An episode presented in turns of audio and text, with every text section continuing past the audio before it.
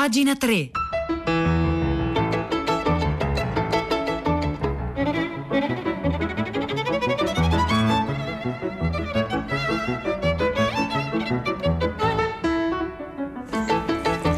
Buongiorno, un saluto da Nicola Lagioia, benvenuti a pagina 3, la cultura nei quotidiani, nelle riviste e nel web, 9-2 minuti e 16 secondi di martedì 27 luglio. Noi oggi cominciamo parlando della mostra internazionale d'arte cinematografica di Venezia. Ieri è stato dato il cartellone, sono stati annunciati i film in concorso, avete prima ascoltato la notizia nel giornale radio ma su tutti i giornali. Oggi ci sono eh, approfondimenti, per esempio su Repubblica, eh, ne scrive Arianna, Arianna Finos e poi appunto sul, sul, Corriere della Sera, sul Fatto Quotidiano, sulla stampa e così via. Allora, una, una notizia è, quella dei cinque autori italiani in concorso. Ecco, questa cosa non succedeva dal 1984 e in realtà se capita oggi, l'avete ascoltato due minuti fa, eh, dice Alberto Barbera, è perché il, il nostro cinema è stato di grazia. Effettivamente è vero, ci sono un sacco di eh, di registi che sono anche molto giovani che sono riusciti a imporsi proprio a livello internazionale negli ultimi anni. Per esempio i gemelli di Innocenzo, i fratelli Fabio e Damiano di Innocenzo,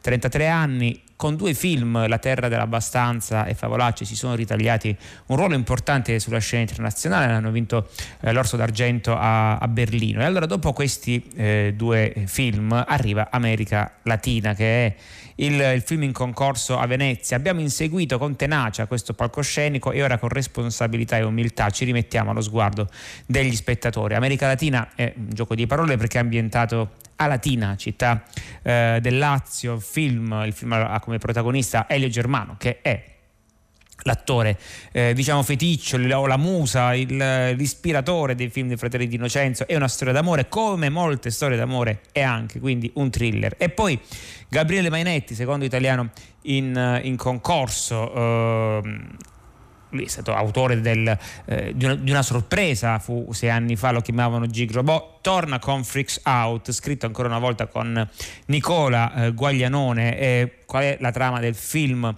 eh, di Gabriele Mainetti. Nella Roma del 1943 quattro fenomeni da circo cercano una via di fuga dalla città occupata dai, dai nazisti. C'è un budget molto alto, questa volta si parla di 11 milioni di euro, quindi insomma un film, eh, per essere un film italiano, un film ad alto budget, effetti speciali complessi, un cast guidato da Claudio Santamaria con Pietro Castellitto e Giorgio Tirabassi. Il, il film nasce dice Mainetti, da una sfida, cioè ambientare sullo sfondo eh, della pagina, di una delle pagine più cupe del Novecento, un film che fosse anche un racconto d'avventura, che fosse anche un romanzo di formazione e anche una riflessione sulla, sulla diversità. E poi c'è il film di Michelangelo Faraman Martino, che eh, forse è a livello proprio di grande pubblico l'autore meno noto, ma è un bravissimo regista.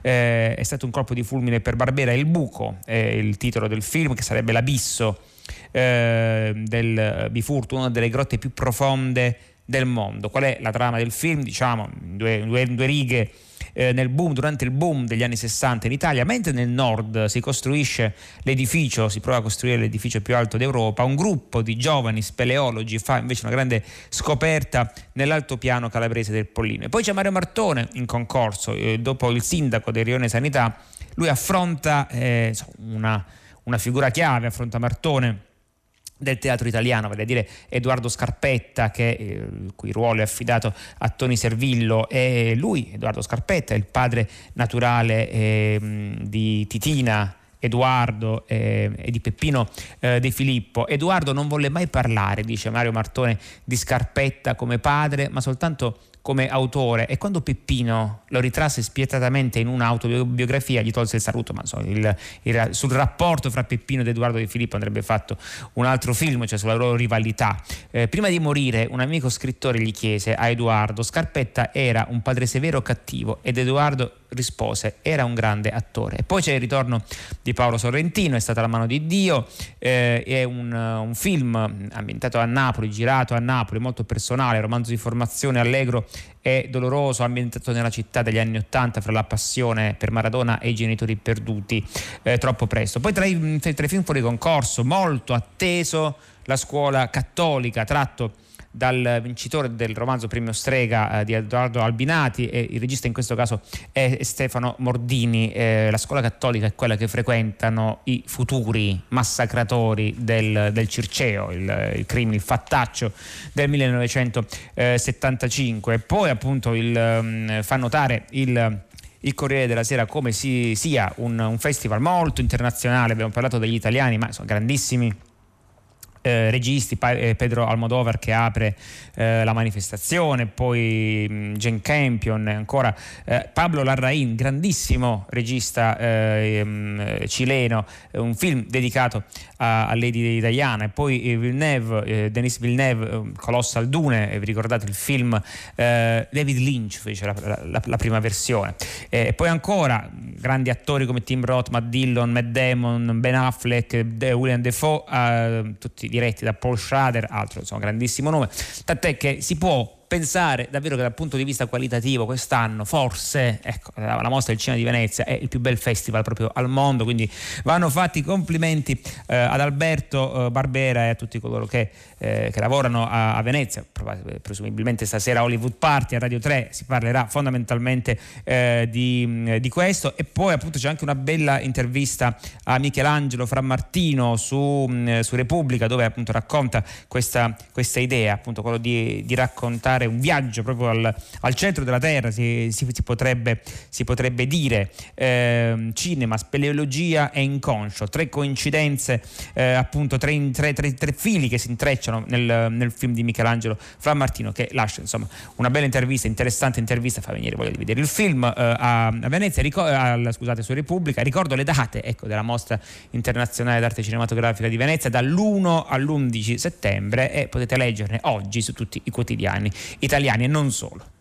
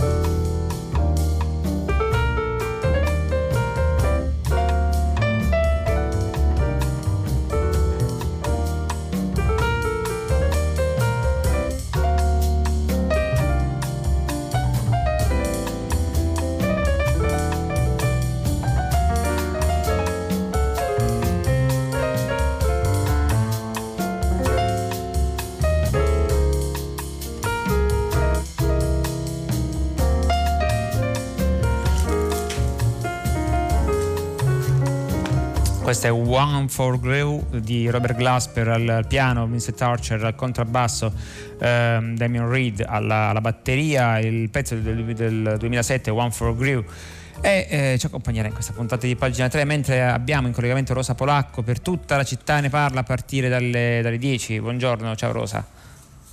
Ciao Nicola, buongiorno. Stamattina eh, torniamo a parlare di un, di un tema sempre urgente nel nostro paese, che però stavolta colpisce un, un settore particolare, ci sta a cuore, c'è stata uno, un'operazione, ci sono stati degli, degli, er, degli, arresti, si tratta di arresti domiciliari per una situazione di, di, caporalato, è una storia di caporalato che però tocca il mondo dell'editoria e il mondo della cultura, cioè quel, quel, quel, quell'anima dei, dei, libri che è Grafica Veneta, la stamperia di, di tanti e tantissimi editori e di libri di grande successo come quelli di, di Harry Potter o, o, il libro di Barack Obama. Dietro però c'è una storia appunto di sfruttamento di lavoratori sotto schiavitù di, e, e fondamentalmente appunto di, di caporalato. E proviamo a vedere questa mattina come eh, le piaghe del, del, del, sistema contemporaneo del lavoro e dell'economia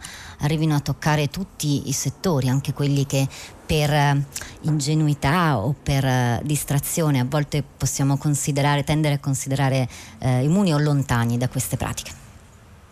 Grazie, grazie Rosa Polacco e a questo punto eh, diciamo, vi diamo la volata no? per, per, per, tutta la città ne parla, il, leggiamo appunto con più dettagli ancora questa notizia, eh, la, dal fatto, la prendiamo in questo caso dal fatto quotidiano dal fatto quotidiano.it che cosa è successo no? eh, questa BM Service assume, che lavorava poi per Grafica Veneta che eh, è una diciamo eh, delle tipografie eh, più importanti d'Italia. Molti dei libri che leggiamo vengono da lì ecco per intenderci. Assumeva cittadini pakistani con regolare contratto ma poi imponeva 12 ore di lavoro senza pause né ferie eh, prelevava con il bancomat dei dipendenti per recuperare gran parte degli stipendi versati e nel maggio del 2020 dopo aver chiesto aiuto al sindacato i lavoratori sono stati oggetto di una spedizione punitiva con pestaggi e furto dei documenti e anche furto dei cellulari per, impedire, per impedirgli eh, di, eh, di, chiedere, di, chiedere, aiuto. Tra gli arrestati ci sono anche eh, Giorgio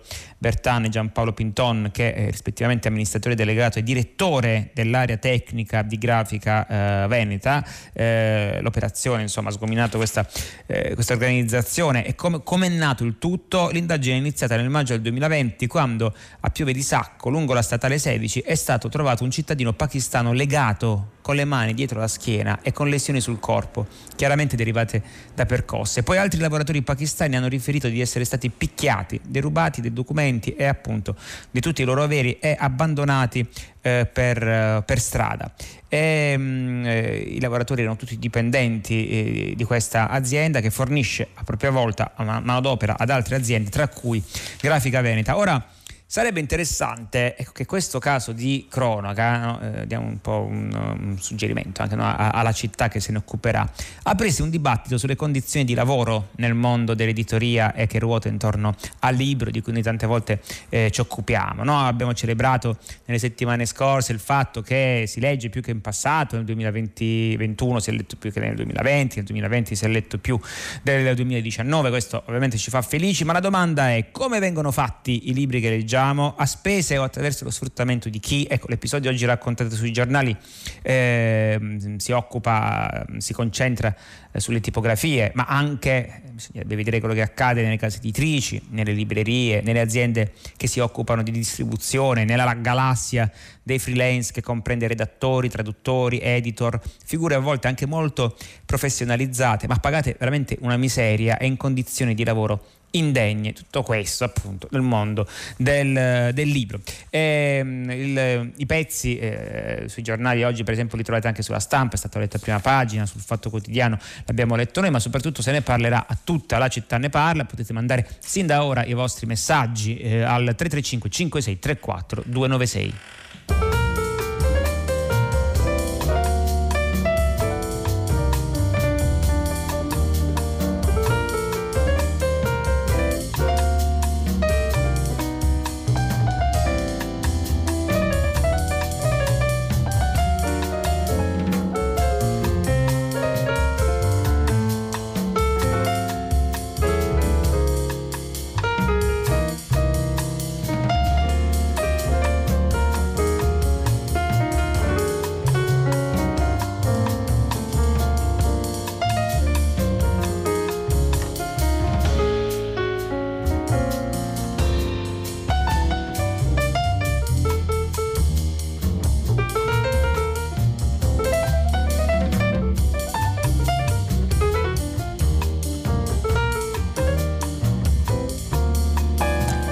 296. 15 minuti 28 secondi qui a pagina 3 arrivano messaggi sulla rinascita del, del cinema italiano. Mm, Pino, un ascoltatore, ehm, ci scrive Venezia può consacrare davvero quest'anno il, il, la rinascita del cinema italiano che ehm, è mm, quello che vediamo appunto a Venezia quest'anno uh, i fratelli di Innocenzo, um, Fra Martino e così via, è il frutto diciamo di una Mordini, è il frutto insomma di anni di, di, di lavoro che finalmente adesso eh, emergono in maniera molto, molto chiara, ma inetti e così via.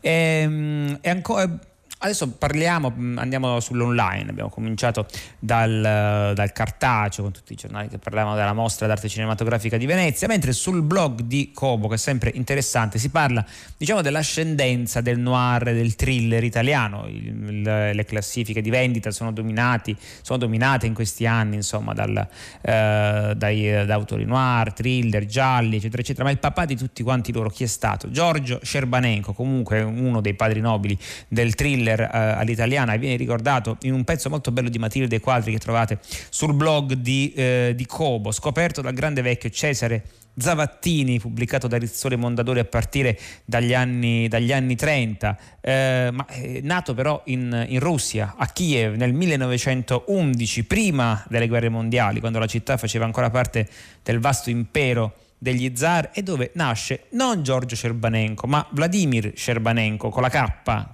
quindi il nome era un altro, può essere cambiato, figlio di un insegnante di lingue classiche ucraino e di una donna italiana.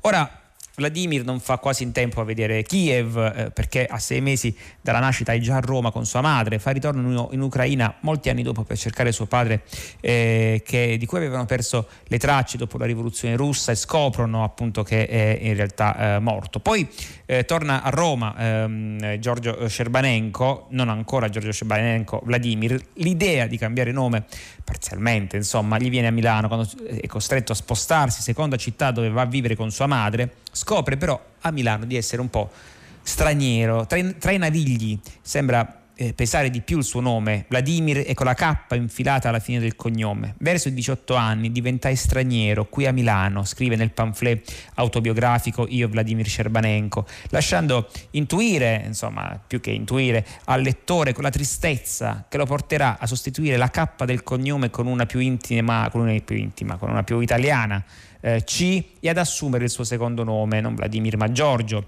Cervanenko vive a Milano, orfano di padre con la madre malata, abbiamo detto insomma, l'incontro con Zavattini a cui eh, Cervanenko manda un racconto che gli spalanca le porte dell'editoria milanese, quella eh, Rizzoli fondamentalmente, comincia così la sua carriera di scrittore super prolifico, una trentina di pseudonimi, racconti, romanzi rosa, di fantascienza e poi il genere che lo ha, che lo ha reso celebre, il poliziesco. Ora sembra che nei suoi libri la preoccupazione principale per Scerbanenko sia appunto uh, la materia oscura che si nasconde dietro le sue storie, vale a dire appunto i più, non cosa è successo, non chi ha ammazzato chi, certo quello è il pretesto, ma gli oscuri moti dell'animo umano, come fanno i grandi scrittori, un animo che Cerbanenko scandaglia implacabilmente come un sub alla ricerca di tesori nascosti sul fondale del mare, del mare e del male anche, le contraddizioni delle persone, le loro nevrosi, le passioni, i piccoli drammi borghesi che si trasformano poi in, in tragedia, insomma nulla sfugge all'occhio analitico, quasi clinico eh, di Cerbanenko. Sua figlia, eh, sua figlia Cecilia, racconta infatti che il padre avrebbe voluto diventare un neuropsichiatra. Ecco, una dichiarazione questa che illumina come un faro la sua opera, da cui, da cui emerge eh, insomma, una, una, questa costante analisi eh, psicologica di, di cui abbiamo, abbiamo, parlato. E poi appunto è anche eh, la città, Cerbanenko è, grande, è, stato un grande raccontatore di, di Milano, la Milano che raccontava Cerbanenko era una città in cambiamento, eh, in mutazione anche dal punto di vista diciamo così eh, criminale perché il, è, è, sconvolta dal declino della vecchia mala milanese che rubava ma non uccideva e dall'affermarsi sulla piazza eh, della malavita organizzata, delle bande criminali che per la prima volta non si fanno scrupolo a uccidere. Ed in effetti non a caso risale al 67 proprio la rapina che marca questo, questo passaggio, questo nella, diciamo, nella vita reale, non nella letteratura, cioè quella della banda Cavallero che per seminare la polizia durante la fuga spara sui passanti lasciando dietro di sé eh, tre morti. E Scerbanenko eh, morirà a un paio di mesi, eh, cioè un paio di mesi prima dalla strage di Piazza Fontana, quindi 1969, e chissà come avrebbe saputo raccontare l'ennesimo cambiamento eh, di, di, Milano nell'età del terrorismo e, del, e dell'eversione. I libri Cervanenko comunque sono ancora molto attuali anche come scrittura, una scrittura molto rapida però che non rinuncia alla complessità, quindi questo può essere un invito a, a riscoprire o a scoprire Scerbanenko. Intanto questo pezzo molto interessante, anche sentito, è a firma di Matilde Quatri e, eh, Quarti, scusate, e lo trovate sul, sul blog Cobo che poi a sua volta sarà linkato sulla home page di pagina 3.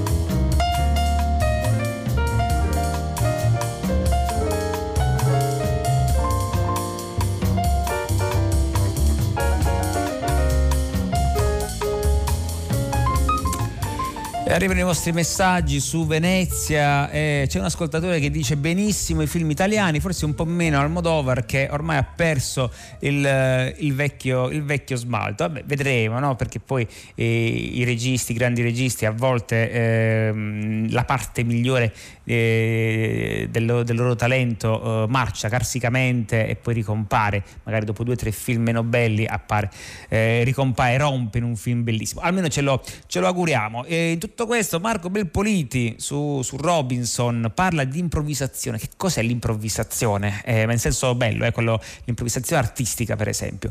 Eh, c'è improvvisazione e improvvisazione. Alessandro Bertinetto, filosofo, ha provato a sviscerare il problema in estetica dell'improvvisazione. Parla di questo libro Marco Belpoliti su, su Robinson. Da dove viene improvvisazione? Partiamo dall'etimologia, dal latino improvisus, che significa imprevisto, ovvero, ovvero anche qualcosa non visto prima. Lo usa Cicerone quando eh, loda eh, eh, Antipatro eh, da Sidone che improvvisa versi in ogni metro, quindi parliamo di poesia, la parola resta dormiente per qualche secolo, poi nel Cinquecento ricompare in italiano, questa volta riferita sempre all'ambito poetico. Anche Goldoni, scrive Belpoliti, ne fa uso per indicare la commedia dell'arte, la commedia dell'arte da lui, Goldoni, definita commedia all'improvviso. E da qui la parola passa a appunto indicare anche il comporre musica suonando. Ecco, gli jazzisti si scatenano in quell'epoca privi, ah, eh, di, quindi stiamo ancora parlando eh, del, di prima del Novecento, nell'epoca priva di strumenti di riproduzione, tutta l'arte in fondo appare istantanea o almeno non la letteratura in effetti, ma la musica, eh, quella sì, eh, spesso anche il teatro.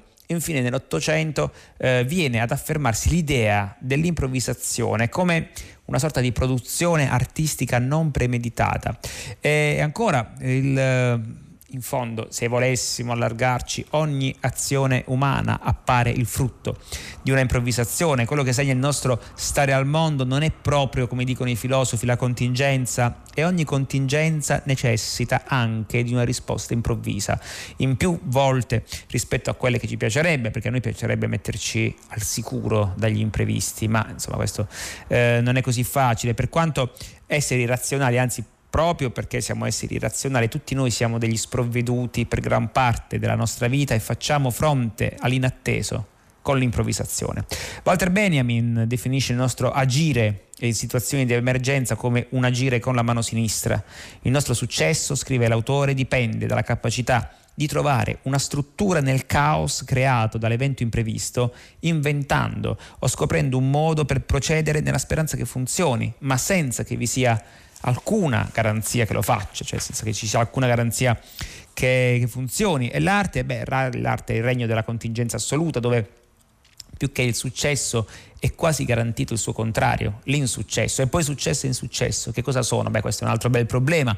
Quello, eh, quello che vuol farci capire il libro di Bertinetto, questo appunto lo scrive Belpoliti, è che l'improvvisazione non è un'imperfezione, almeno in ambito artistico, è bensì una modalità fondamentale eh, del, dell'esperienza. Oggi tutto eh, si svolge eh, in un tempo sempre più accelerato e quindi l'improvvisazione eh, in un certo senso, qua siamo invece fuori dall'ambito artistico, ehm, diciamo si allarga come, come luogo di, mm, come, come, pratica, come pratica per la sopravvivenza anche. Poi Beppoli ti ricorda a proposito ecco, di qualcosa che non si capisce se può essere improvvisazione o meno, forse contiene la massima meditazione, la massima premeditazione, scusate, la massima improvvisazione al tempo stesso, cioè ricorda che nelle sue lezioni americane Italo Calvino raccontava del pittore Chuang Tzu abilissimo nel disegno. L'imperatore cinese vuole il disegno di un granchio. L'artista gli, chiese, gli chiede 5 anni, una villa e 12 servitori. Passano i 5 anni e l'artista dice ne ho bisogno di altri 5, dice. Allo scadere di 10 anni, Chuan Tzu prende il pennello e all'istante traccia il più perfetto granchio che si fosse mai visto. Ecco, questa è improvvisazione o no? Vi lascio con il dubbio e con il bel pezzo a firma di Marco Berpoliti che trovate questa settimana su Robinson.